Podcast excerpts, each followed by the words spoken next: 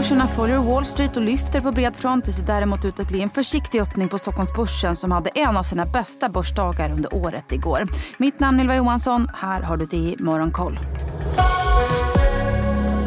Hongkongbörsen stiger mest och är upp nästan 3% Flera techbolag lyfter. Tencent är upp nästan 4% inför sitt rapportsläpp senare här idag. Tokyobörsen stiger över 2% trots att den japanska BNP-tillväxten minskade med 2,1% i det tredje kvartalet till följd av minskad global efterfrågan och stigande inflation. Den japanska yenen försvagas återigen mot dollarn efter att ha stärkt rejält under gårdagen.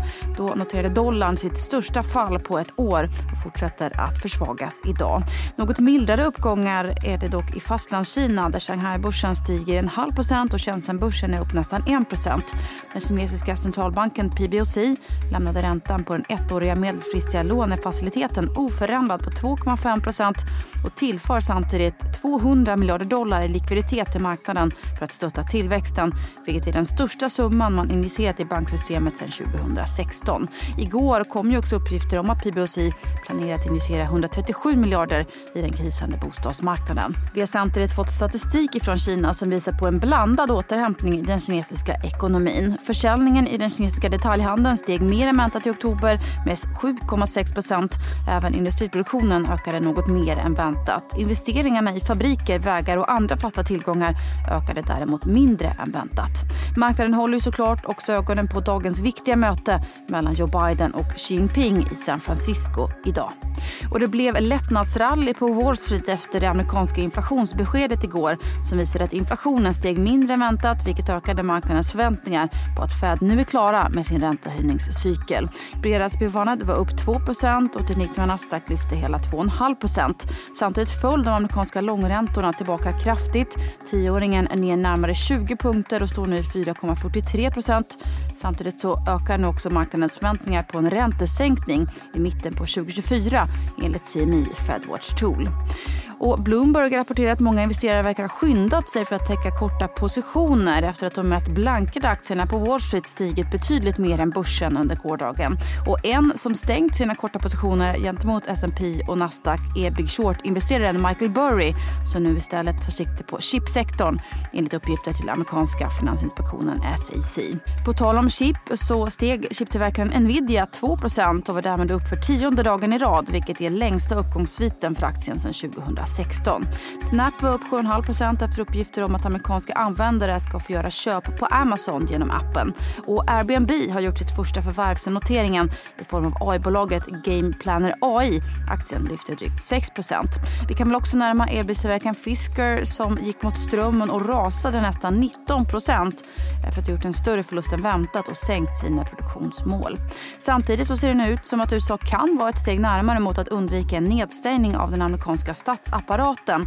Det är efter att representanthuset röstat igenom den nya republikanske talmannen Mike Johnsons tillfälliga budget. Nu går förslaget vidare till senaten som ska rösta innan fredag.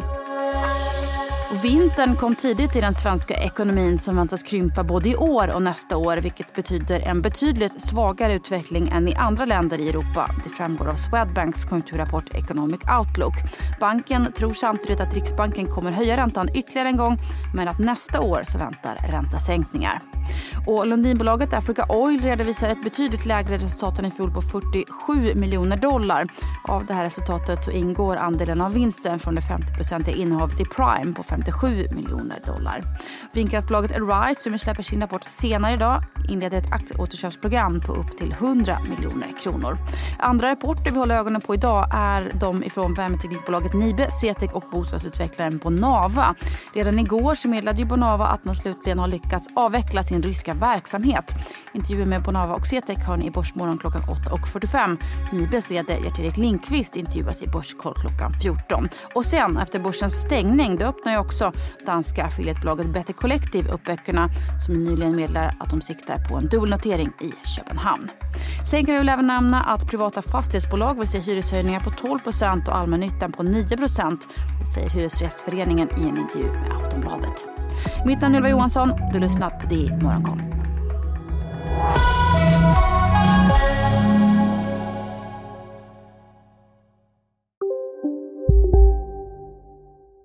Där det finns ett samhälle, där finns det brott. Krimrummet är podden som tar brottsligheten på allvar. Jag bjuder in landets ledande experter och tar upp aktuella rättegångsfall för att begripliggöra den kriminalitet som kryper allt närmare. Du, alltså, du kan knäcka ett eller några gäng, men det kommer komma nya och så kan vi knäcka dem sen. Men att du ska knäcka allt forever, det kommer aldrig ske. Det är infinite gain. Lyssna på Krimrummet, en podd från Expressen med mig Kim Malmgren. Hej, Ulf Kristersson här. På många sätt är det en mörk tid vi lever i. Men nu tar vi ett stort steg för att göra Sverige till en tryggare och säkrare plats. Sverige är nu medlem i Nato. En för alla, alla för en.